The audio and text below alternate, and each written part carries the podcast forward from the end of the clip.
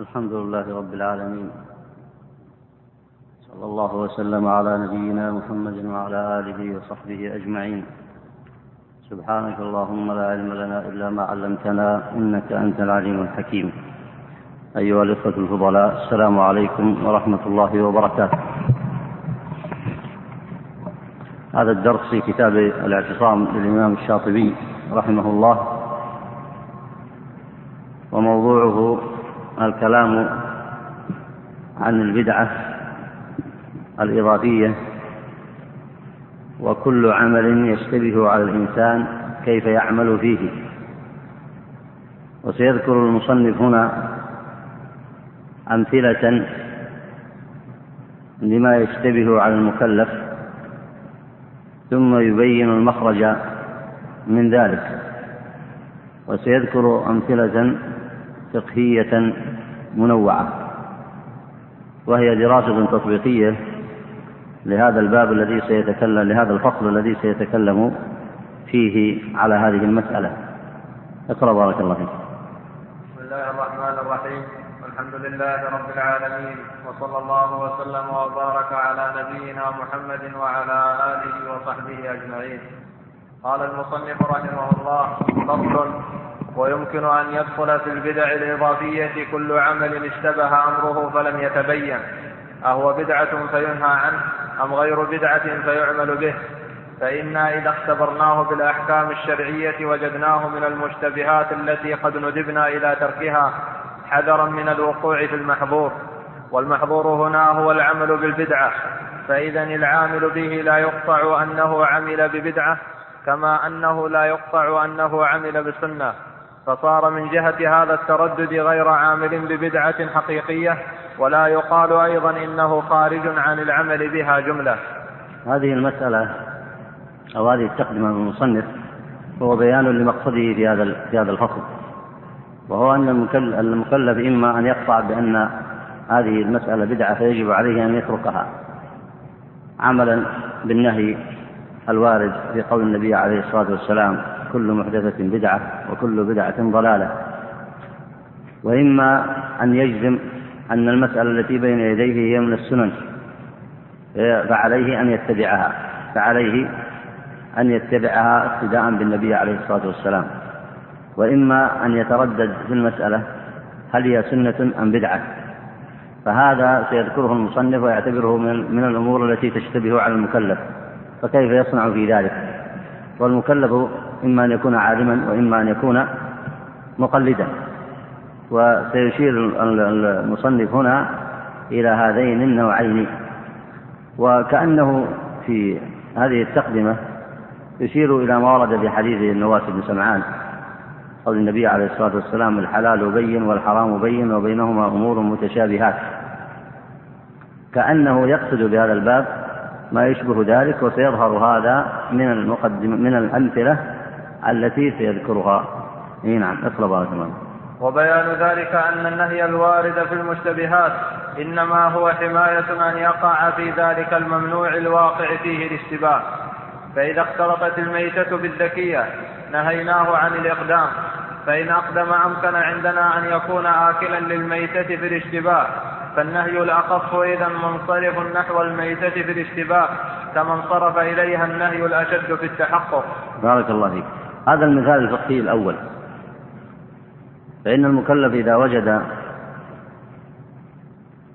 اختلطت عليه ميتة بمذكاة فالمذكاة حلال بيقين والميتة حرام بيقين. لكن إذا اشتبه الأمر عليه فهو لا يدري أهي ميتة أم مذكاة. فما الذي يرجح هنا؟ كيف يخرج من الاشتباه؟ يترك. وما هو الم... ال... الذي أوجب عليه الترك هنا؟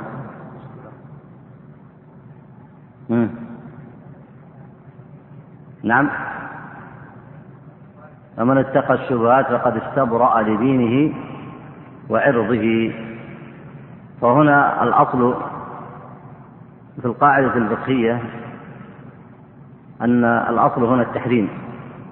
الأصل هنا التحريم. فإذا اشتبهت عليه الميتة بالذكية فإنه منهي عن الأكل منها. فإنه منهي عن الأكل منها.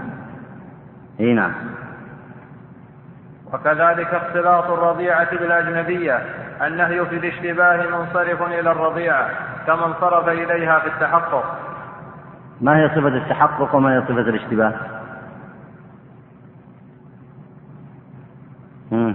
في هذه المسألة. الرضيعة إذا كان الإنسان بينه وبين امرأة رضاع فإنه لا يجوز له أن ينكحها. يحرم من الرضاع ما يحرم من النسب كما هو معروف بالقاعدة الفقهية. يحرم من الرضاع ما يحرم من النسب. فالتحقق ما هو هنا وما هو الاشتباه؟ ما هو التحقق وما هو الاشتباه؟ تفضل.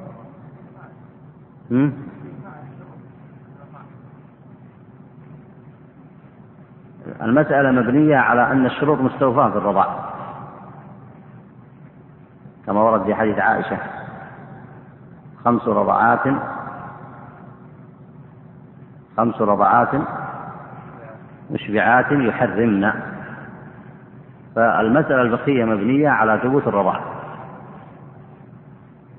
فأين التحقق هنا وأين الاشتباه؟ نعم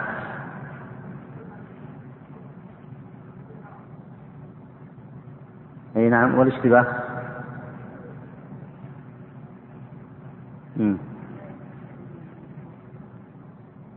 أي نعم مم.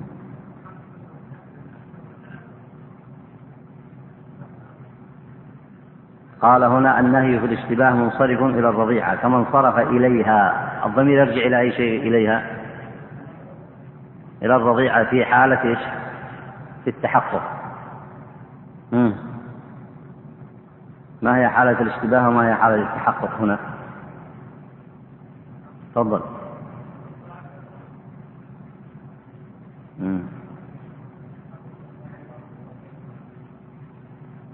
يعني تقصد التحقق إذا علم أنها رضيعة فإن التحقق هنا ما هو؟ التحريم إذا علم يعني ما عنده إلا واحدة ويعلم. يعني ما في اختلاط ما في اشتباه. يعلم أن فلانة بينه وبينها رضاع. تحرم أو لا تحرم؟ هذه صورة التحقق.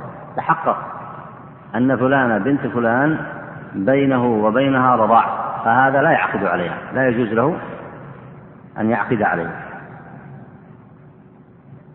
كما أنه إذا كان عاقدا كانت زوجة له ثم تبين بعد ذلك أن بينهما رضاع بالشرط المذكور الذي في حديث عائشة رضي الله عنها فإنه يجب عليه أن يفارقها.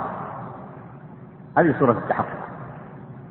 سورة التحقق في امرأة معينة ثبت الرضاع بينها وبينه إما ابتداء فلا يعقد عليها. وإما ثبت بعد العقد فينفسخ العقد. هذه صورة التحقق. صورة الاشتباه. يكون هناك تمثال. نعم. أن تكون هناك تمثال رضيعة أي نعم. أن تكون هناك اثنتين. طيب. رضيعة وأجنبية عنه. الأجنبية يجوز له أن ينكحها. والرضيعة يحرم عليه وقد اختلطتا فلم يعلم أيهما الرضيعة وأيهما الأجنبية. فهذه صورة المسألة هنا فيكون إذن منهيا عن الاثنتين منهيا عن نكاح الاثنتين. أي نعم. وكذلك سائر المشتبهات إنما ينصرف نهي الإقدام على المشتبه إلى خصوص الممنوع المشتبه. فإذا الفعل الدائر بين كونه سنة أو بدعة. بارك الله فيك. اذا الآن سيطبق على هذه القاعدة المتفق عليها في الفقه. سيطبق على هذين المثالين في هذا الفصل. إذا اشتبه على الإنسان هذه المسألة التي بين يديه هل هي سنة أم بدعة؟ ماذا يصنع؟ إيه نعم. فإذا الفعل الدائر بين كونه سنة أو بدعة إذا نهي عنه في باب الاشتباه. نهي عنه عن البدعة في الجملة فمن أقدم عن. فمن أقدم عن العمل فقد أقدم على منهي منهي عنه في باب البدعة لأنه محتمل أن يكون بدعة في نفس الأمر فصار من هذا الوجه كالعامل بالبدعة المنهي عنها وقد مر أن البدعة الإضافية هي الواقعة ذات وجهين فلذلك قيل إن هذا القسم من قبيل البدع الإضافية ما هو المراد بالقسم؟ ما القسم؟ ما, هو الذي يلحق الآن بالبدع الإضافية؟ المشتبه. مشتبه فيه.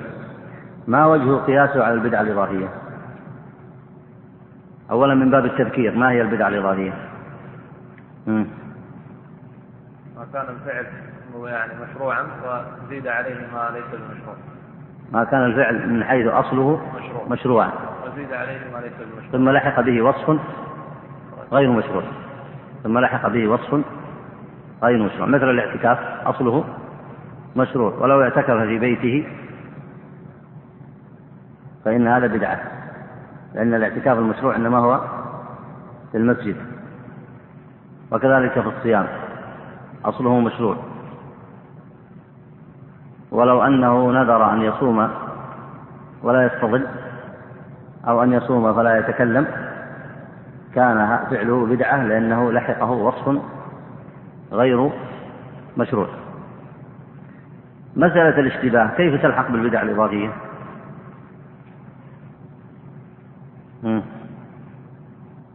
هذه المسألة ذكرها المصنف هنا كيف تلحق بالبدع الإضافية؟ إذا وقع الاشتباه للمكلف بأن هذا العمل هل هو بدعة أو سنة يجب عليه التوقف وطلب العلم كان مجتهدا يطلب العلم عن طريق الاجتهاد الصحيح حتى تتضح له المسألة.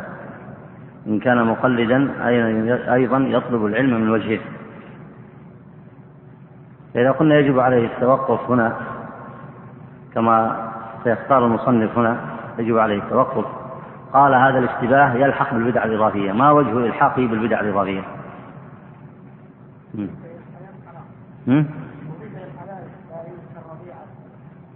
أي نعم. أحسنت. من حيث كونه سنة بالنسبة له لاحتمال كونه سنة هذا يدل على المشروعية والاحتمال كونه بدعة عنده يدل على المنع. فكأن فكأن الأمر هنا اختلط عنده المشروع بالممنوع. فهنا هذا الاشتباه ملحق بالبدع الإضافية فيجب عليه الترك فيجب عليه الترك حتى يتبين له الأمر كيف يتبين له الأمر؟ كيف يتبين له الأمر؟ أو متى يتبين له الأمر؟ كيف سيجيب عليه المصنف الآن لكن متى يتبين له الأمر إذا انتهى به طلب العلم إلى معرفة كونه سنة فيرتفع عنه الاشتباه فيجب عليه الاتباع. أو انتهى به العلم إلى كون ذلك الأمر بدعة فيجب عليه الانتهاء. طيب كيف يتبين إذن؟ اقرأ جواب المصنف. ولهذا النوع أمثلة. أحدها إذا تعارضت الأدلة على المجتهد في أن العمل الفلاني مشروع يتعبد به أو غير مشروع فلا يتعبد به. ولم يتبين له جمع بين الدليلين أو إسقاط أحدهما بنص أو ترجيح أو غيرهما فقد ثبت في الأصول أن فرضه التوقف فلو عمل بمقتضى دليل التشريع من غير مرجح لكان عاملا بمتشابه لإمكان صحة الدليل بعدم المشروعية فالصواب الوقوف عن الحكم رأسا وهو الفرض في حقه. هذه الطريقة يستطيع أن يصل بها المجتهد العالم بالأدلة يصل بها إلى رفع الاشتباه. فهنا ذكر لو أن الأدلة تعارض عند المجتهد على أن العمل الفلاني مشروع يتعبد به أو غير مشروع فلا يتعبد به ولم يتبين له الجمع بين الدليلين أو الترجيح. فهنا أشبه لو أن عنده نصان متعارضان أحدهما في الحقيقة منسوخ وأحدهما ناسخ لكن لم يعلم الناسخ من المنسوخ ماذا يصنع؟ ولم يمكنه الجمع بينهما ولم يعلم أيهما الناسخ وأيهما المنسوخ ماذا يصنع؟ يجب عليه أن يتوقف حتى يبلغه علم صحيح بأن هذا ناسخ وهذا منسوخ وحينئذ يدع العمل بالمنسوخ ويعمل بالنافذ فكذلك هنا طيب لو أنه عمل بأحدهما بدون مرجح ما حكم هذا العمل وقع في المشتبه ووقع في الممنوع وقع في الممنوع لأنه من حيث الاجتهاد لا يجوز له أن يعمل بغير مرجح لا يجوز له أن يعمل بغير مرجح ووقع في الاشتباه لأن ليس عنده علم صحيح يستدل به على رفع إيش؟ ها؟ على رفع الاشتباه ليس عنده علم صحيح. فيكون غلط مرتين.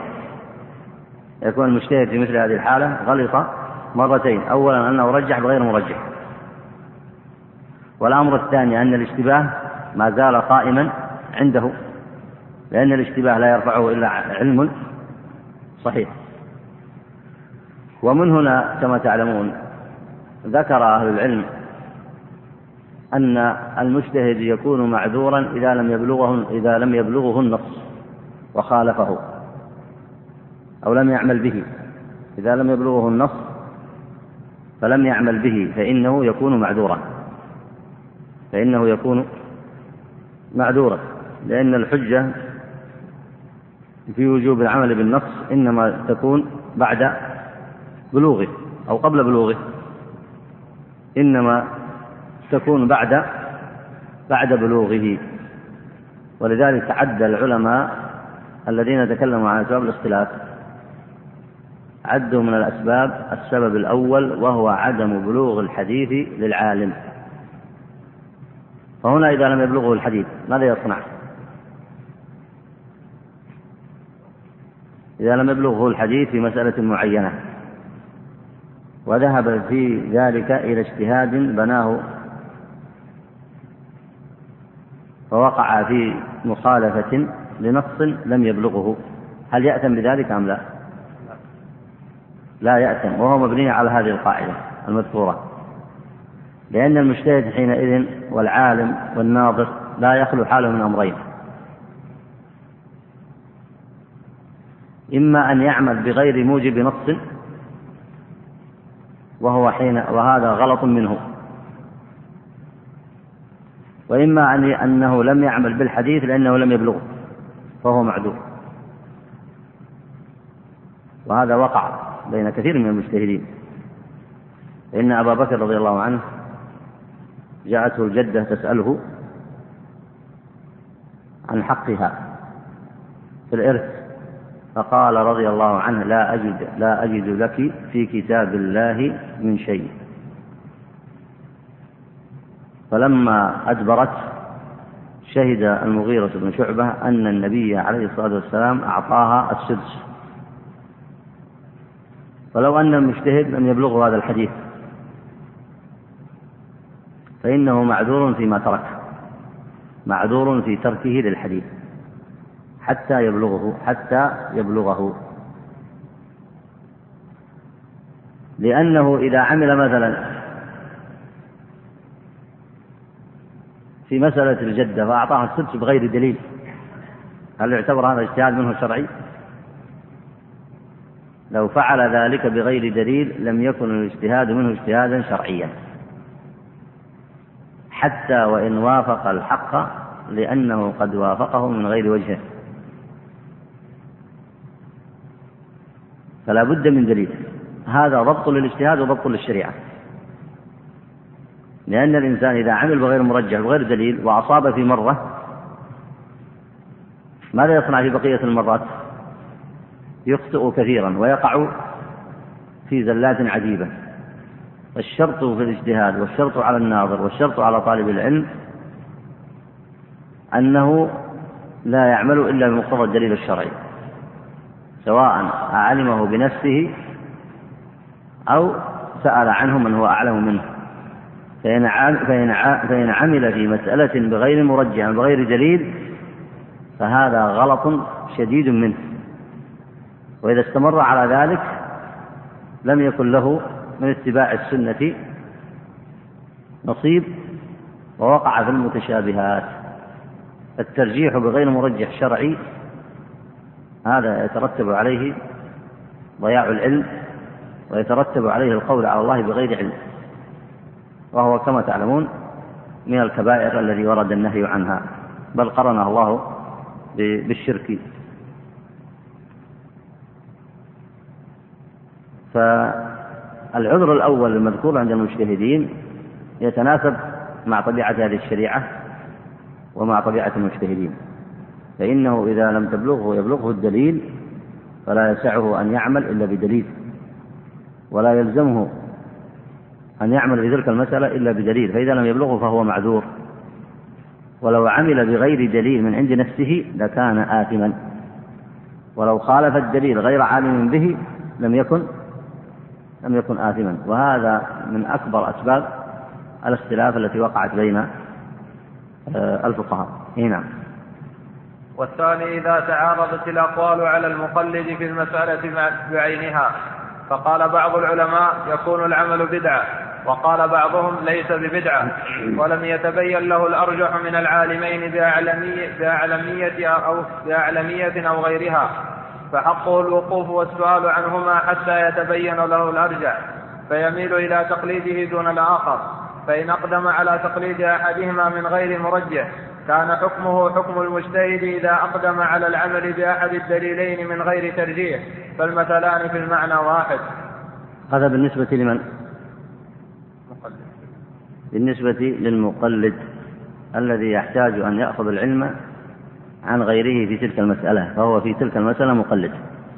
فهو في تلك المسألة مقلد يحتاج أن يعرف العلم عن طريق عن طريق من ينقل عنه ذلك العلم من أهل العلم. فكيف المخرج بالنسبة له إذا وقع له الاشتباه؟ ماذا يصنع؟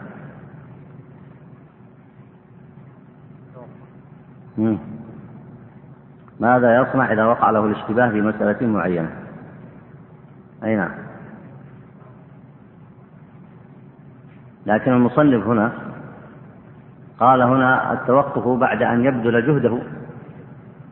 وماذا يبذل أولا؟ ماذا يعمل؟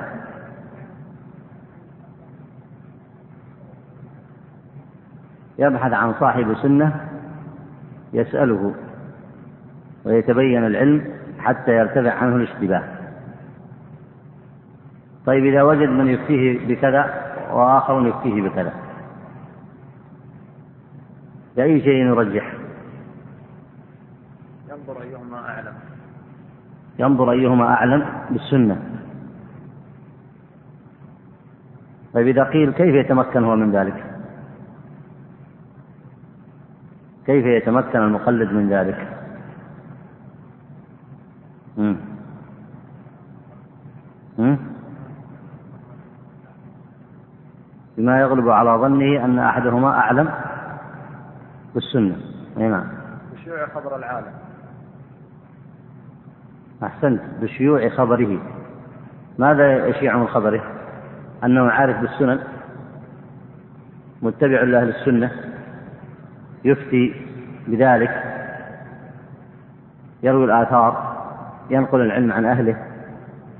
يعني يشيع مثل ذلك. في شأنه فإذا وجد ذلك اعتبره مرجحا اعتبره مرجحا. وهذا ممكن هذا ممكن لأن العلم بالسنة السنة كرامة لأهلها فالعلم بالسنة فالعمل بالسنة والعلم بها وإظهارها شرف لأهلها فيعرفون بذلك يعرفون بذلك.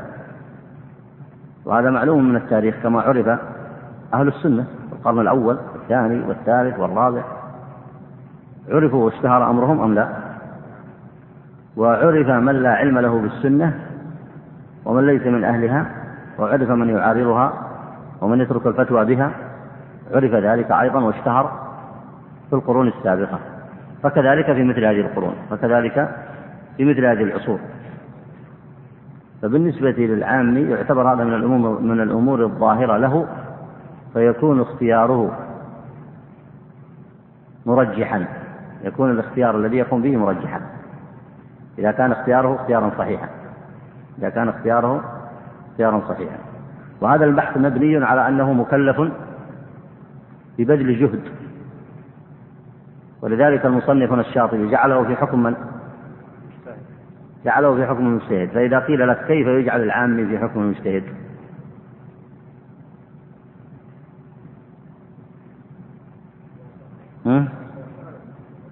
كيف يصير في حكم المجتهد؟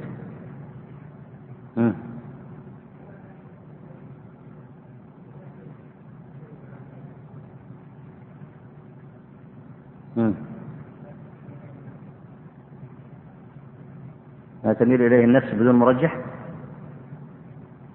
أي نعم ما يصلح هذا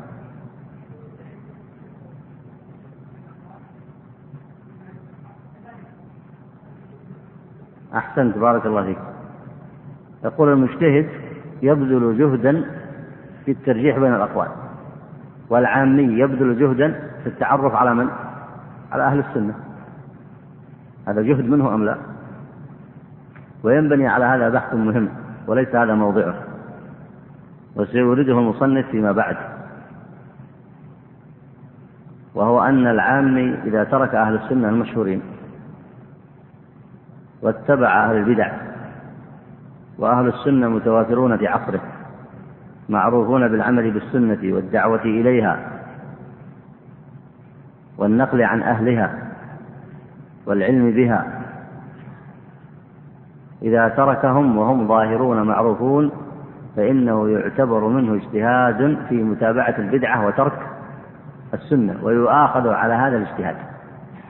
يؤاخذ على هذا الجهد الذي يبذله في ترك علماء السنة المشهورين الذين علم خبرهم وعرف شأنهم ثم ينزوي ذلك العامي إلى قوم لا يعرفون السنن ويترك سؤال أهل السنة المشهورين فإنه بذلك يكون جهد يكون هذا جهد منه في اختيار البدعة فيأتم ويؤاخذ على ذلك. وسيورد المصنف هذه المسألة في موضع آخر فيما بعد. والمقصود هنا أن المقلد هنا مكلف لا كما يظن كثير من الناس. يقول المقلد هذا ما يفهم والعمي هذا ما يفهم فهو معذور مطلقا. هذا من الأسباب التي ضيعت العلم بالسنن والتي فتحت الباب للعذر للإعذار للمقلدة والعوام. حتى أنسوا بما هم فيه وتركوا البحث عن سنة النبي عليه الصلاة والسلام. تركوا البحث عنها سواء من الأدلة من حيث طلبوا سماعها ومعرفتها ومن حيث تركهم للعلماء المشهورين بالسنة بل ومجافاتهم لهم.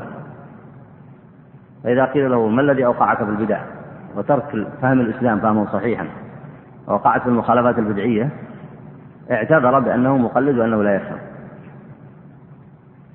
ومع ذلك فهو يختار اتباع أئمة البدع. هذه المسألة التي يشير المصنف لها أثر عملي في واقع الناس. فإن المقلد والعامي وإن كنا عذرناه في أنه لا يستطيع أن يعرف الدليل بنفسه لكنه لا يعذر إذا كان أهل السنة ظاهرون مظهرون للحق.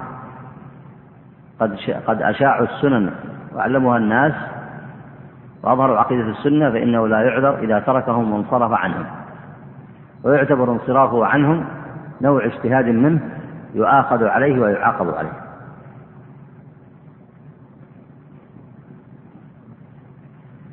طيب اقرأ الثالث. والثالث أنه ثبت في الصحاح عن الصحابة رضي الله عنهم أنهم كانوا يتبركون بأشياء من رسول الله صلى الله عليه وسلم. ففي البخاري عن أبي جحيفة رضي الله عنه قال خرج علينا رسول الله صلى الله عليه وسلم بالهاجرة فأتي بوضوء فتوضأ فجعل الناس يأخذون من فضل وضوئه فيتمسحون به الحديث. وفيه كان إذا توضأ يقتتلون على وضوئه. وعن المسور رضي الله عنه في حديث الحديبية ما انتخم النبي صلى الله عليه وسلم نقامة إلا وقعت في كف رجل منهم فذلك فدلك بها وجهه وجلده. هذا ثابت في صحيح البخاري صحيح مسلم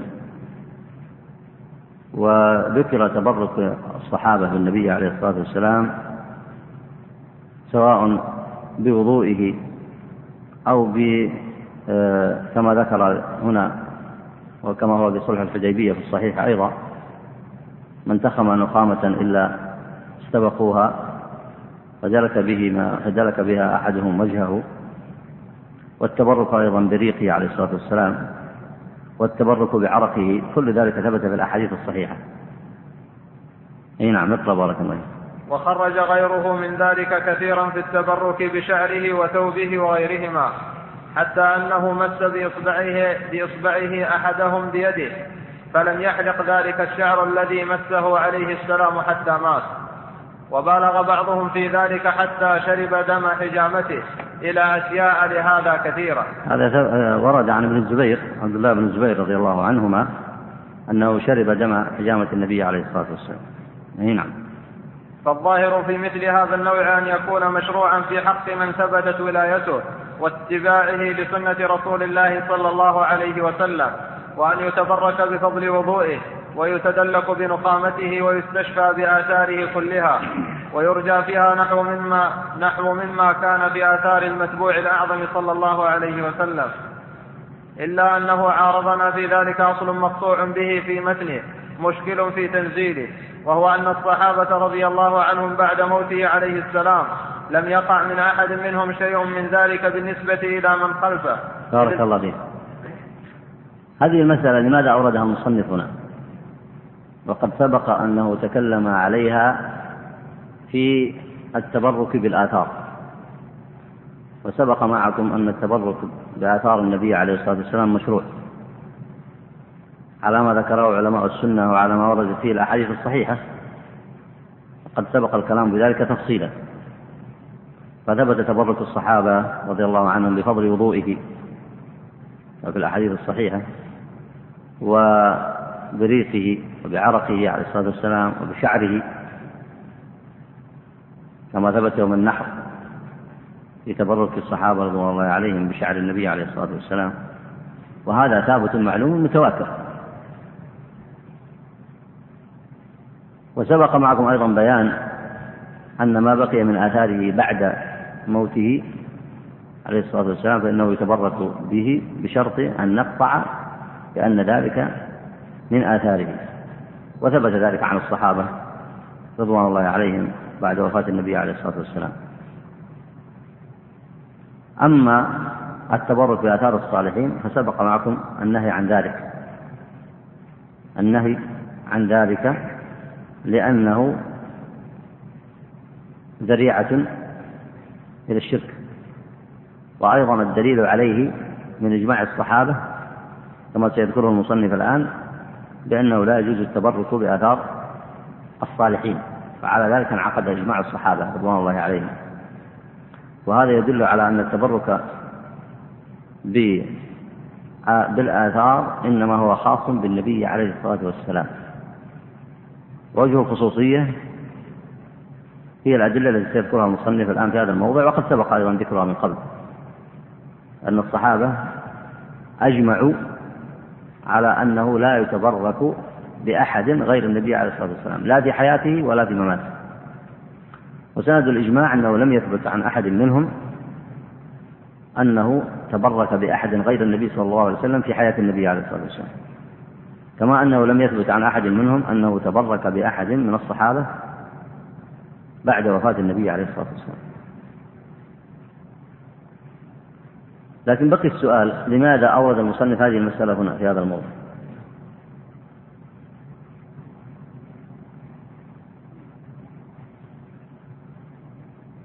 أي نعم تفضل. أيوه. يعني تقصد أو كما ذكرت أن التبرك بالنبي عليه الصلاة والسلام مشروع. فأضاف إليه بعض الناس التبرك بسواه ومن هنا دخل عليهم إيش؟ الاشتباه.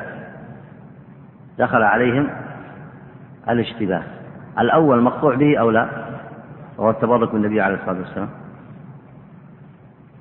ومن أين قطعنا بجواز التبرك به عليه الصلاة والسلام؟ مشروعية التبرك به من الأحاديث المتواترة الصحيحة. وأما ما سواه وليس هناك دليل على مشروعية التبرك به.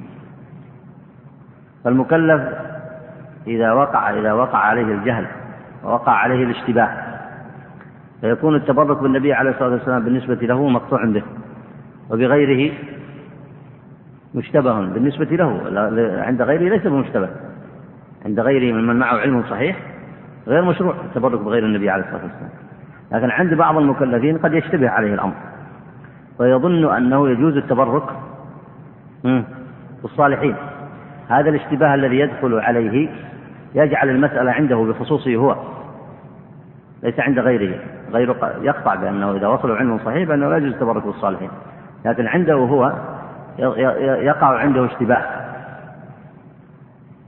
فهو متردد بين جواء مشروعية التبرك بهم وعدم مشروعية التبرك بهم. فماذا يصنع؟ يترك هذا الاشتباه ويمتنع عن التبرك بهم حتى لا يقع في البدعة. ولذلك المصنف أورد هذه المسألة في هذا الموضع لهذا السبب.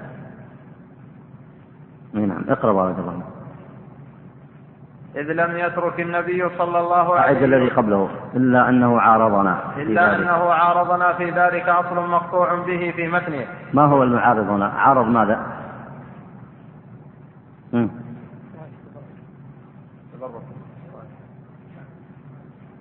عارض الذي يقول بجواز التبرك بالصالحين يعارضه هذا الأصل المقطوع به.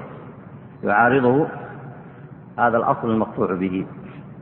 يعني كأنه يعارضه أمران. الأمر الأول أنه ليس عنده دليل. والتبرك عبادة. ليس بعبادة التبرك. التبرك عبادة. لأنه اتباع لما تتبرك بالنبي عليه الصلاة والسلام. فإنك بذلك تتبع النص الشرعي. ومثل هذه العبادات لا تثبت إلا بدليل شرعي. فثبتت في حق النبي عليه الصلاة والسلام ولم تثبت في حق غيره. هذا يعارض القائلين بمشروعية التبرك بالصالحين. يعارضهم أصل آخر. اقرأ هذا الأصل. إلا أنه عارضنا في ذلك أصل مقطوع به في متنه مشكل في تنزيله وهو أن الصحابة رضي الله عنهم بعد موته عليه السلام لم يقع من أحد منهم شيء من ذلك بالنسبة إلى من خلفه إذ لم يترك النبي صلى الله عليه وسلم بعده في الأمة أفضل من أبي بكر الصديق رضي الله عنه فهو كان خليفته ولم يفعل به شيء من ذلك ولا عمر رضي الله عنهما وهو كان أفضل الأمة بعده ثم كذلك عثمان ثم علي ثم سائر الصحابة الذين لا أحد أفضل منهم في الأمة. ثم لم يثبت لواحد منهم من طريق صحيح معروف أن متبركا تبرك به على أحد تلك الوجوه أو نحوها بل اقتصروا فيهم على الاقتداء بالأفعال والأقوال والسير التي اتبعوا فيها النبي صلى الله عليه وسلم. فهو إذا إجماع منهم على ترك تلك الأشياء كلها. بارك الله فيك. الآن عرفت ما هو الدليل الدليل على أن الصحابة أجمعوا على ترك التبرك بالصالحين؟ من يلخص هذا الدليل؟ هذا من أقوى الأدلة نعم. أي نعم. أحسنت. الدليل هذا مبني على مقدمتين المقدمة الأولى أنه لا أفضل من الصحابة. وهذا لا يشك في ذلك صاحب سنة. لا أفضل من الصحابة هذه المقدمة الأولى. وهذه المقدمة عليها أدلة كثيرة. في الكتاب والسنة. ومناقب الصحابة في السنن لا تحصى. المقدمة الثانية أنه لم يثبت أن أحدا تبرك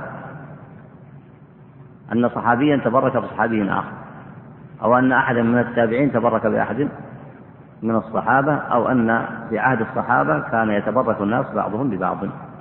مع وجود الأفضلية للخلفاء الراشدين كما ذكر المصنف والأفضلية للعشرة المبشرين بالجنة ولأصحاب بدر ولأصحاب بيعة الرضوان. فإذا سئلت ما هو الدليل على عدم مشروعية التبرك بالصالحين فهو هذا. تقول انعقاد الإجماع على ترك التبرك بهم. فإذا قيل لك ما سند الإجماع أو كيف تثبت الإجماع فأثبته كما أثبته المصنف هنا. بالتتبع والاستقراء. في عهد الصحابة رضوان الله عليهم من أولهم إلى آخرهم فلم يثبت ذلك عنهم. فهذا دليل على أنهم أجمعوا على ترك التبرك بالصالحين. وعلى هذا الأصل فإن من قاس الصالحين على غير الصالحين عفوا من قاس التبرك بالصالحين على التبرك بالنبي عليه الصلاة والسلام فإن القياس غير صحيح. فإذا قيل لك كيف تثبت صحة القياس كيف تثبت فساد القياس؟ لو جاءك إنسان فقال نقيس التبرك بالصالحين على مشروعية التبرك بالصالحين على مشروعية التبرك بالنبي عليه الصلاة والسلام. فإذا قلت إن هذا القياس فاسد كيف تثبت فساد هذا القياس؟ تفضل. يعني تريد أن تقول أن القياس معارض للإجماع. طيب أحسنت. فإذا قال لك قائل أين الإجماع؟ تذكر ما سبق ذكره. امم أي نعم. الدليل الثاني أن مشروعية التبرك خاصة بالنبي عليه الصلاة والسلام. ومن أمثلة الخصوصية ومن أمثلة الخصوصية بالنسبة للنبي عليه الصلاة والسلام. في غير في في غير هذا. زواجه بأكثر من أربع. هذه من خصوصيات عليه الصلاة والسلام. وصحة زواج من وهبت نفسها له. وغير ذلك من خصوصياته وهي كثيرة. فهل الصحابة في مثل ذلك تركوا أو فعلوا؟ يعني هل تزوج منهم أحد بأكثر من أربعة؟ لم يصنع أحد من ذلك لأن تلك خصوصية النبي صلى الله عليه وسلم فتركهم تركهم أن يعملوا مثل ما عمل النبي صلى الله عليه وسلم في هذه المسائل يدل على ماذا؟ يدل على أنها خاصة به وإلا الأصل عندهم أنهم يقتدون بالنبي عليه الصلاة والسلام كما هو معلوم فتثبت الخصوصية إما بالنص كما قال الله عز وجل امرأة مؤمنة عفوا ها؟ وهبت نفسها للنبي إن أراد النبي أن يستنكحها خالصة لك من دون المؤمنين. هذا نص على الخصوصية خالصة لك من دون المؤمنين. في دليل ثاني على الخصوصية في خصوصيات النبي عليه الصلاة والسلام أن أن الصحابة لم يقتلوا بها فدل على ذلك أنها خاصة بالنبي عليه الصلاة والسلام وكذلك ما يتعلق بالمشروعية التبرك فإنهم لم يتبركوا بغيره فدل ذلك على أن مشروعية التبرك خاصة به عليه الصلاة والسلام. هذا الدليل الثاني على الفرق في إثبات الفرق بالقياس في إبطال قياس من قاس مشروعية التبرك بالصالحين على مشروعية التبرك بالنبي عليه الصلاة والسلام. طيب اقرأ بارك الله فيك. وبقي النظر في وجه ترك ما تركوا منه ويحتمل وجهين.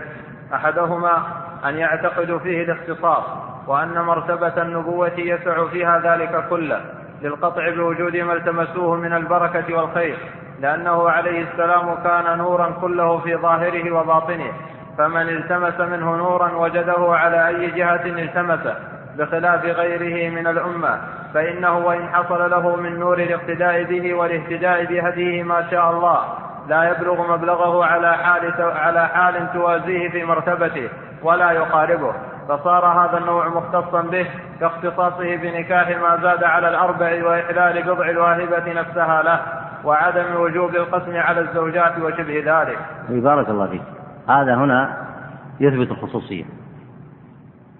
ومنه أيضا تستطيع أن تستخرج أن قياس الصالحين. على النبي عليه الصلاة والسلام قياس مع الفارق؟ أنه قياس مع الفارق. إذا قلت ما الفارق؟ قل الفارق واضح. بين بشر ليسوا بأنبياء ولا معصومين وبين من هو نبي معصوم. والقياس مع وجود الفارق يدل على بطلانه يدل على بطلانه. إي نعم. فعلى هذا المأخذ لا يصح لمن بعده الاقتداء به في التبرك على أحد تلك الوجوه ونحوها. ومن اقتدى به كان اقتداؤه بدعة كما كان الاقتداء به في الزيادة على أربع نسوة بدعة. أي نعم. وهذا وجه الدليل على إثبات أن التبرك بالصالحين من البدع. أي نعم. الثاني ألا يعتقدوا الاختصاص ولكنهم تركوا ذلك من باب الذرائع خوفا من أن يجعل ذلك سنة كما تقدم ذكره في اتباع الآثار والنهي عن ذلك أو لأن العامة لا تقتصر في ذلك على حد. هذا أطال الكلام فيه فيما سبق وأعاده هنا لأهميته. يعني كأنه يريد أن يقول هنا أن من لم يفهم عدم الاختصاص أم من ظن عفوا من ظن عدم الاختصاص؟ فلينتبه لمعنى آخر حتى يرتفع عنه الاشتباه. يعني من ظن أن التبرك كما هو مشروع في حق النبي صلى الله عليه وسلم مشروع في غيره وأنه ليس مختصا بالنبي عليه الصلاة والسلام كأن الشاطبي يقول هنا ينبغي أن ينتبه إلى أصل آخر وهو أن وهو النهي عن تتبع آثار الصالحين. فلو دخل من هذا المدخل أيضا وهو معلوم فإنه يرتفع عنه الاشتباه. بمعنى أن تتبع آثارهم أو التبرك بهم هو ذريعة إلى الشرك كما ذكر الشاطبي في هذا الموضع وكما ذكره من قبل وذكر ذلك أئمة التوحيد وعلماء السنة. ذلك ولهذا ورد النهي عن التبرك بهم. ولذلك ورد نهي أهل العلم عن التبرك بهم حملا على الأدلة التي سبق ذكرها. لأن العوام إذا تبركوا بهم اعتقدوا فيهم. وإذا اعتقدوا فيهم دخلوا دخل عليهم التعلق بهم. والتعلق بغير الله أو أو دعاؤه يؤدي بهم إلى الشرك كما وقع في قوم نوح. ينبغي للمكلف أن يرتفع أن يكون هذا الأصل موجبا لرفع الاشتباه عنده ومؤكدا على أنه لا يجوز التبرك بهم لأن ذلك مظنة للتعلق بهم واعتقاد الضر والنفع فيهم. إيه نعم. أو لأن العامة لا تقتصر في ذلك على حد بل تتجاوز فيه الحدود وتبالغ بجهلها في التماس البركة حتى يداخلها للمتبرك به تعظيم يخرج به عن الحد. فربما اعتقد في المتبرك به ما ليس فيه وهذا التبرك هو أصل العبادة. بارك الله فيك. وإذا قال إنسان من أين تأتوا بمثل هذا؟ ممكن أن يتتبعوا آثاره ويتبركوا به دون أن يحصل شيء من ذلك. فنقول الفصل بيننا وبينكم الواقع المحسوس. فما هو الواقع المحسوس؟ الواقع المحسوس أن قوما من العوام عظموا أناسا بزعمهم أن فيهم بركة سواء كانوا صالحين أو غير صالحين. ثم ماذا حدث بعد ذلك؟ ما الذي حدث؟ كما هو واقع في الناس ما الذي حدث؟ ظلوا يتبركون بهم ويتمسحون بهم حتى صرفوا لهم العبادة من دون الله والمشاهد التي يحج إليها أكبر شاهد على ذلك. صار عندها طواف ونذر وذبح لغير الله ودعاء لغير الله وغير المشاهد أيضا أمور كثيرة مما يقع عند الطرقيين والخرافيين وغيرهم فإن ذلك أصبح سندا لصرف العبادة لغير الله بدأت أولا بأي شيء؟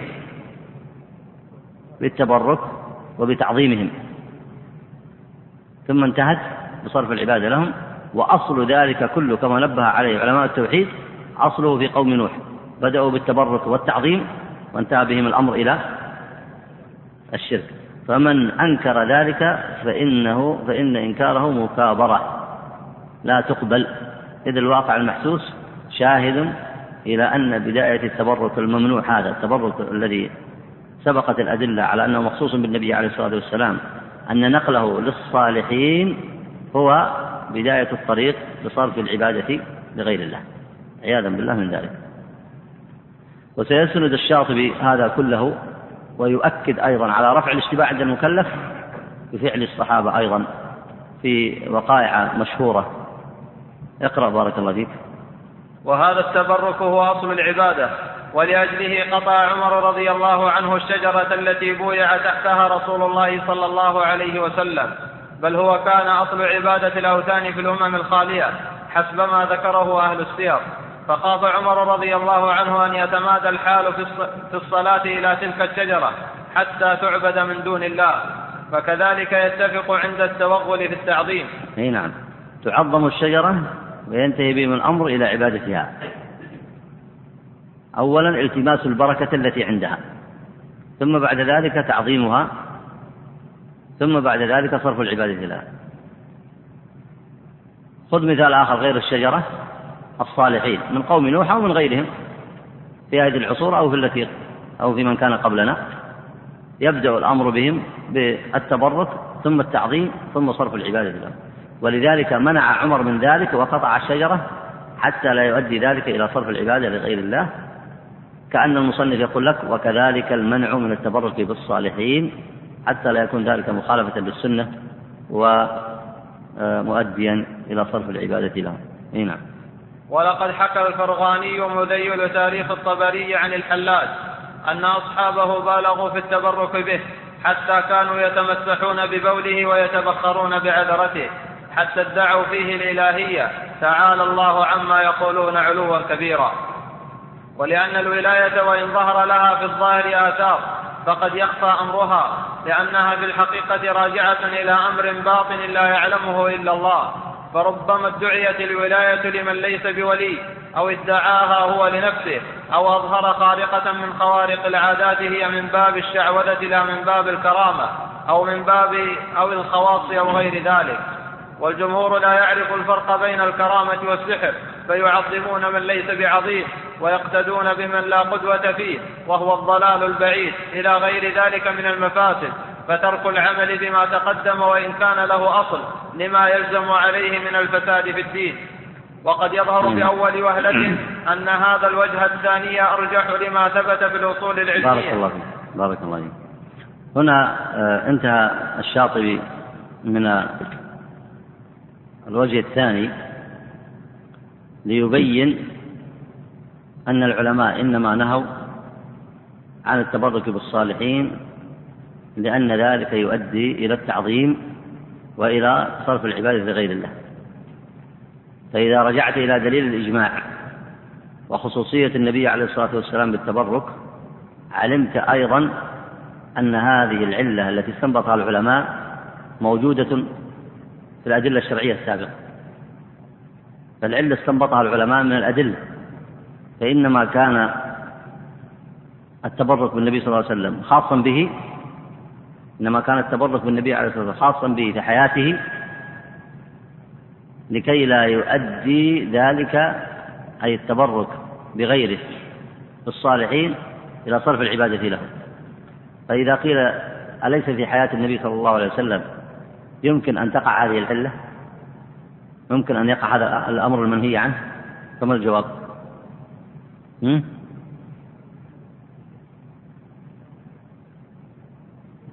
نعم.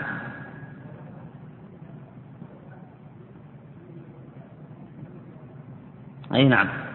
النبي عليه الصلاة والسلام التبرك الذي كان يتبرك به الصحابة كان ثبت بالأدلة الصحيحة والنبي صلى الله عليه وسلم كان ينهى الناس عن الغلو ويمنعهم منه. لكن الذي حدث بعده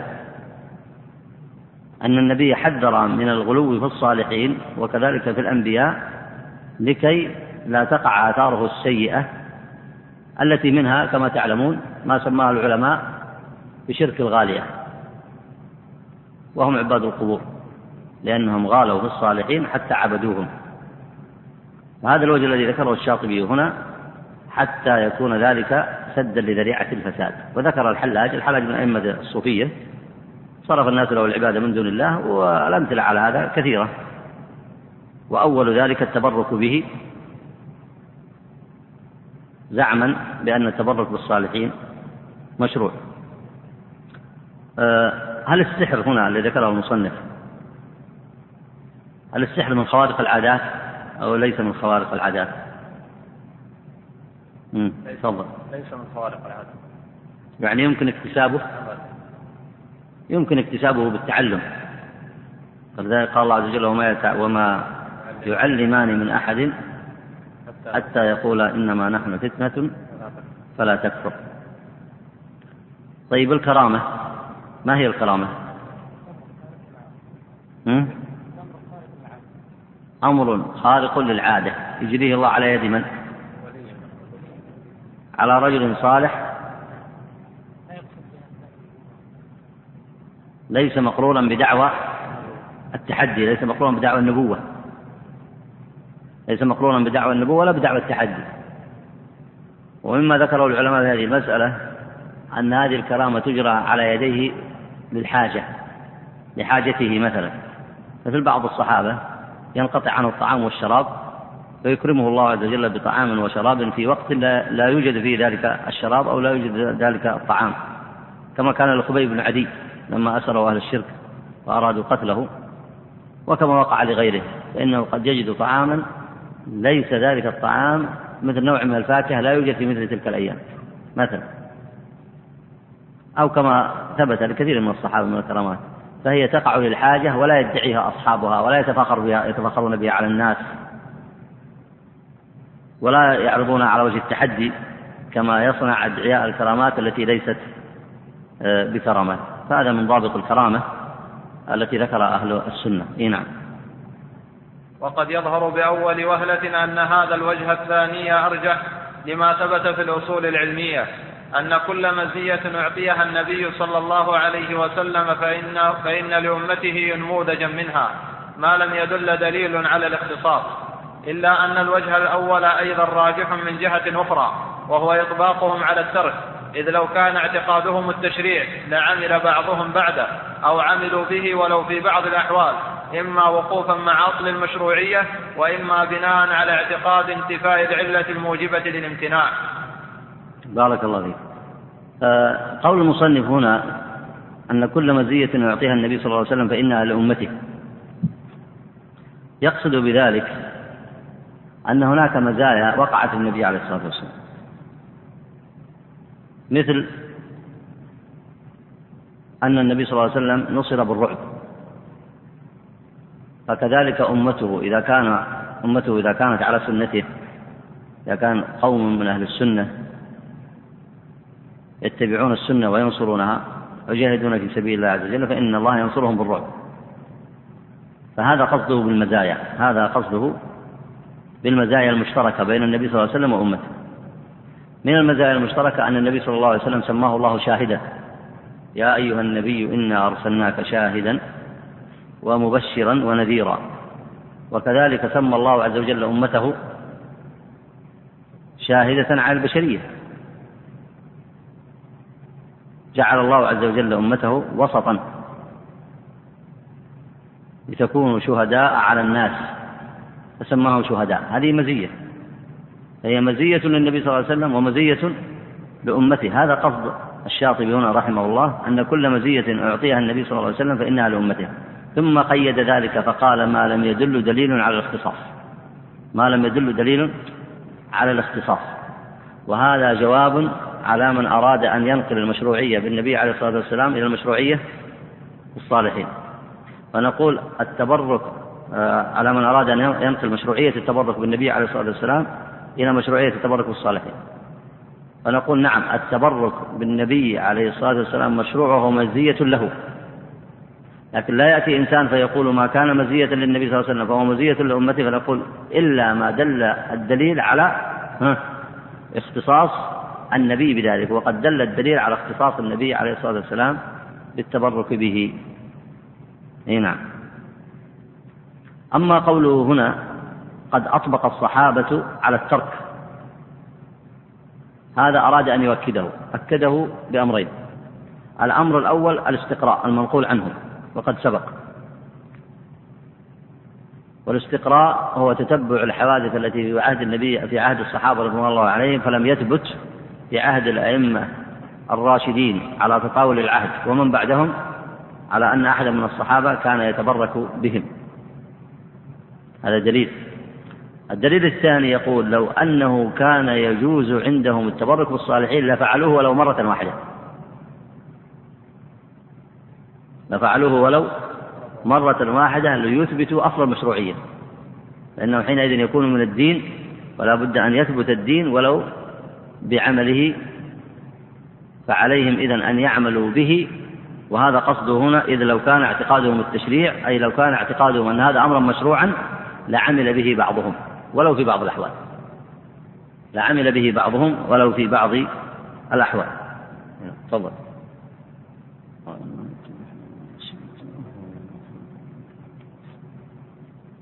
اكمل بارك الله فيك وقد خرج ابن وهب في جامعه من حديث يونس بن يزيد عن ابن شهاب قال حدثني رجل من الأنصار أن رسول الله صلى الله عليه وسلم كان إذا توضأ أو تنخم ابتزر من حوله من المسلمين وضوءه ونخامته فشربوه ومسحوا به جلودهم فلما رآهم يصنعون ذلك سألهم لم تفعلون هذا؟ قالوا نلتمس الطهور والبركة بذلك. فقال رسول الله صلى الله عليه وسلم من كان منكم يحب أن يحبه الله ورسوله فليصدق الحديث وليؤدي الأمانة ولا يؤذي جاره. فإن صح هذا النقل فهو مشعر بأن الأولى تركه وأن يتحرى ما هو وأن يتحرى ما هو الآكد والأحرى من وظائف التكليف ولا يلزم الإنسان في خاصة نفسه. ولا يلزم الإنسان. ولا يلزم الإنسان في خاصة نفسه. ولم يثبت من ذلك كله إلا ما كان من قبيل الرقية وما يتبعها. أو دعاء الرجل لغيره على وجه سيأتي بحول الله فقد صارت المسألة من أصلها دائرة بين أمرين أن تكون مشروعة وأن تكون بدعة فدخلت تحت حكم المتشابه والله أعلم. بارك الله فيك. ولذلك المصنف هنا أوردها في هذا الموضع كتطبيق على ما يرد على المكلف من الاشتباه في ظنه أن التبرك بالصالحين ملحق بالتبرك بالنبي عليه الصلاة والسلام. ثم بين الشاطبي رحمه الله طريقة أهل العلم في رفع هذا الاشتباه. ونختم هذا الموضع قبل الكلام على هذا الحديث بأنه بين ذلك بطرق كثيرة. منها أولا إثبات الخصوصية للنبي عليه الصلاة والسلام في التبرك به. ومنها الاستدلال بإجماع الصحابة على ترك التبرك بالصالحين. وهذه أدلة قوية ساقها المصنف وأطال الكلام فيها وتبعه وهو في ذلك متبع لعلماء السنة المشهورين من الصحابة والتابعين ومن بعدهم. وعلى ذلك أيضا أئمة السنة كما ذكر آه، علماء التوحيد في كتب التوحيد في بيان ذلك. وهذه الأدلة التي ذكرها على سبيل الاستقراء هنا والتتبع وكذلك ما ذكر من سد الذريعة إلى الشرك كلها استعملها العلماء وبينوا بها أنه لا يجوز قياس التبرك بالصالح مشروعية التبرك بالصالحين على التبرك بالنبي عليه الصلاة والسلام. وأن من ظن أن هذا القياس صحيح فقد وهم وغلط في ذلك. ثم أكد ذلك ببيان الفارق بين قياس الصالحين على النبي عليه الصلاة والسلام. واستدل على بيان هذا الفارق بما سبق ذكره في بيان أن النبي عليه الصلاة والسلام معصوم وأنه وردت النصوص في إثبات التبرك به وأما غيره فلا وردت النصوص بذلك وأيضا فهو ليس بمعصوم كل هذه الأدلة إذا جمع طالب العلم استطاع بها أن يبطل القول بقياس التبرك بالصالحين على التبرك بالنبي عليه الصلاة والسلام. أما ما ختم به المصنف آه، هذا الموضع بهذا الحديث فكما سمعتم في سنده قال حدثني رجل من الأنصار. ذكر الألباني هنا أن يتردد الأمر بين حالين إما أن يكون صحابيا وإما أن يكون تابعيا. إن كان تابعيا فالحديث مرسل. وإن كان صحابيا فلا تضر جهالة الصحابي لأن الصحابة كلهم عدول وهذا ما أشار إليه العلامة الشيخ آه، الألباني. وأشار ابن حجر إلى أن مدار هذا الحديث على عبد الله بن واقد القيسي وهو ضعيف. قال ابن حجر عبد الله بن قيس وهو ضعيف. إي نعم. ولذلك الشاطبي هنا ماذا قال؟ قال فإن صح النقل فإن صح النقل فهو مشعر بأن الأولى تركه. ما هو الذي الأولى تركه؟ هم؟ أي نعم. تبرك بالنبي صلى الله عليه وسلم. هذا خلاف الأدلة كما هو معلوم. لأن النبي صلى الله عليه وسلم ترك صحابته على ذلك رضوان الله عليهم. بل وفي الصحيح أنه أعطى نادى طلحة فأعطاه شيئا من شعره في يوم النحر لما حلق عليه الصلاة والسلام. ولو كان الأولى تركه لما أذن النبي عليه الصلاة والسلام بفعله فما ذكره المصنف هنا فقوله فإن صح هذا النقل محمول ما استنبطه على فرض صحته وقد آه، سبق آه، ذكر كلام أهل العلم في هذا الحديث. ثم أشار المصنف إلى معنى آخر وهو أن على المكلف أن يتحرى ما هو الآكد والأحرى من وظائف التكليف اللي هو الاتباع اتباع سنة النبي صلى الله عليه وسلم وطاعته وحسن الاعتقاد فيما جاء به تصديقه والعمل بشريعته وهذا كله صحيح. ثم قال ويجوز التبرك بما كان من قبيل ولم يثبت من ذلك كله أي من التبرك إلا ما كان من قبيل الرقية وما يتبعها. والمصنف بهذا يعود إلى ما ورد في الأحاديث الصحيحة. فإن الذي ورد في الحديث الصحيح منها ما كان على سبيل الرقية ومنها ما كان على سبيل التبرك. وإن لم يكن رقية. ولذلك قال وما يتبعها. والصحيح ما سبقت الإشارة إليه من أن من التبرك الصحابة بالنبي عليه الصلاة والسلام في أمور كثيرة كما سبق الكلام في ذلك. ومن هنا فإن المصنف رحمه الله فيما يتعلق بهذه الأمثلة التي ذكرها إنما أراد بيان كيف يرتفع الاشتباه عن المكلف في مثل هذه المسائل. وقد تبين لكم آه، أن الاشتباه يرتفع بالنسبة للمكلف بطلب العلم بالسنة ووضعها في مواضعها. وأيضا من أسباب ترك الاشتباه ترك الأقيسة الفاسدة. ترك الأقيسة الفاسدة كما سبق وهو قياس الصالحين على النبي عليه الصلاة والسلام. فإن هذا القياس قياس مع الفارق وهو معارض لإجماع الصحابة رضوان الله عليهم. فالذي يرفع الاشتباه عند المكلف هو تتبع الدليل الشرعي والعمل بالسنة والوقوف عندما حده النبي عليه الصلاة والسلام وطلب العلم من أهل السنة العالمين بها العارفين بها وهذه سبل كثيرة لرفع الاشتباه. نكتفي بهذا المقدار وننتقل بعد هذا الموضع إلى استكمال كلام المصنف حول البدع الإضافية.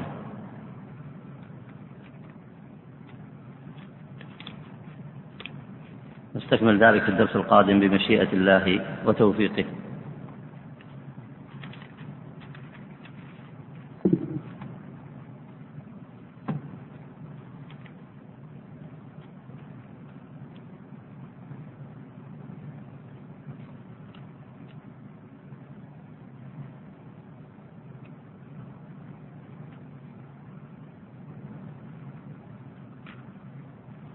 يقول السائل هنا ماذا لو استحسن المتبرك المتبرك به؟ هذا الفعل من الناس.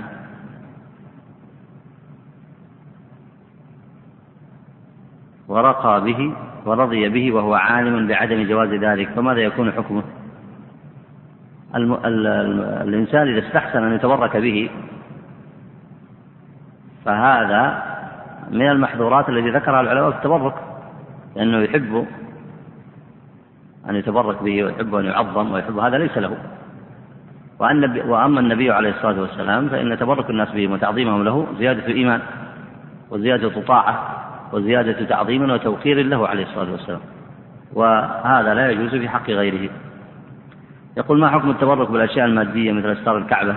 بعض الأماكن هذا سبق الكلام فيها الدروس الماضية بأن مواضع العبادة التبرك فيها بطلب الأجر عندها. لا بالتبرك بذوات الأشياء. هذا فرق دقيق ينبغي يتنبه له طالب العلم. التبرك بمواضع العبادة هو التبرك بإقامة الطاعة عندها التي أمرك الله بها ورسوله صلى الله عليه وسلم. وأمرك الله أن تطوف بالبيت فتطوف به. وأمرك الله أن تستلم الركن تستلم الحجر الأسود فتستلمه. والركن اليماني فتستلمه. أمرك أن تصلي عند المقام فتصلي عند المقام. هذه أمثلة. فهنا البركة التي ترجوها هي ثواب الطاعة عند هذه الأماكن المباركة. لكن الناس ماذا يصنعون؟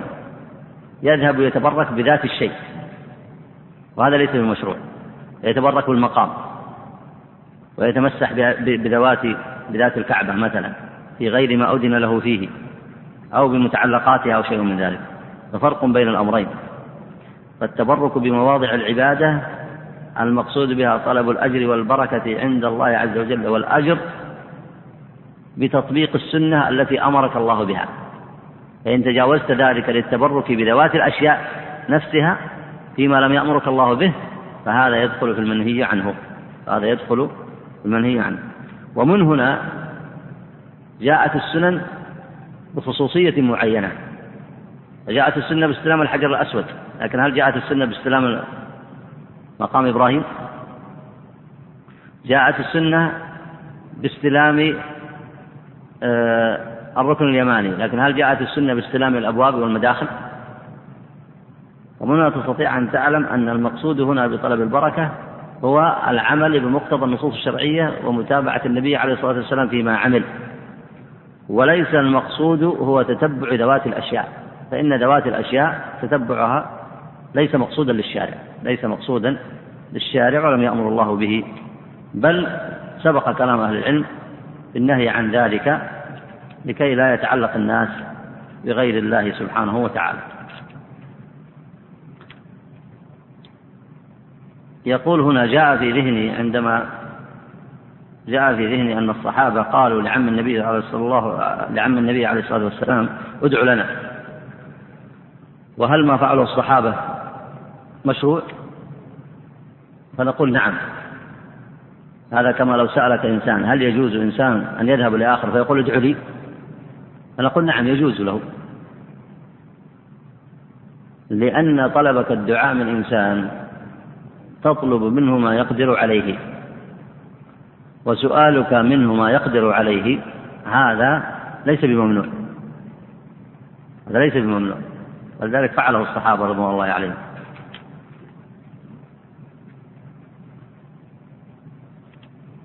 يقول السائل هنا ما هي السنة في صوم شهر الله المحرم؟ الذي في الحديث أفضل الصيام أي بعد رمضان أفضل الصيام صيام شهر الله المحرم. وهو أفضل الصيام بعد رمضان. أما السنة في الصيام كسائر الصيام. وهو ألا يسرد الصيام. والله أعلم. وإلا أن يرد آه، في النص مقتضى النص الشرعي أن يصام كاملا. إلا أن يكون معنى النص الشرعي أن يصام كاملا. فهذه تحتاج إلى توقف وتأمل. والله أعلم. ولعل السائل يسأل يسأل عنها غيري. نعم. يقول هنا رجل يصوم آه، آخر يوم من السنة الماضية وأول يوم من السنة المقبلة ويقول هذه سنة حسنة ويدعو الناس إليها. هذا نقول له آه، ائت ببرهان على ما تصنع. قل هاتوا برهانكم إن كنتم صادقين. إن كنت أن كنت أن تريد أنها سنة حسنة تأمر الناس بها لأنها مشروعة فيجب عليك أن تأتي بدليل من الكتاب والسنة على أن هذا أمر مشروع وهو طبعا لن نجد دليلا على ذلك لأن صيام التطوع الذي ورد آه، معلوم منه صيام يوم عرفة منه صيام يوم عاشوراء منه صيام ثلاثة أيام من كل شهر. وليس منه آه، صيام آخر يوم في السنة وبداية أول يوم في السنة التي تليها. يقول السائل قول النبي عليه الصلاة والسلام جعلت, جعلت لي الأرض مسجدا وطهورا. هل يدخل هذا فيما ذكره المصنف؟ يقصد في أن هذا مزية للنبي عليه الصلاة والسلام مزية لأمته؟ الجواب نعم. هذه مزية للنبي عليه الصلاة والسلام جعلت له الأرض مسجدا وطهورا. وكذلك هي مزية لأمته لأنها جعلت لنا الأرض مسجدا وطهورا.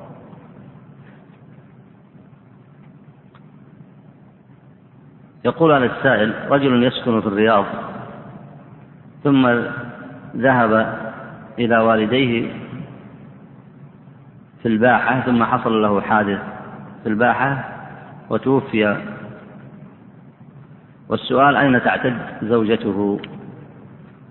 وخاصة وهي في الرياض في بيت مستأجر ينتهي بنهاية هذا الشهر.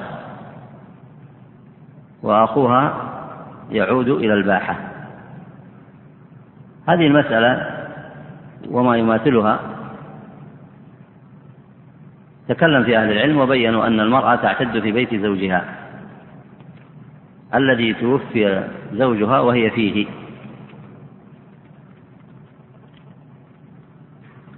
فإن كان ليس لها بيت كما ذكر هنا ينتهي الإيجار بعد الشهر وليس لها ولي يقوم بها. فإنها تنتقل إلى البيت الذي يعد لها كما أنها تنتقل مع وليها. ولا حرج عليها في ذلك. والله أعلم. وصلى الله وسلم على نبينا محمد وعلى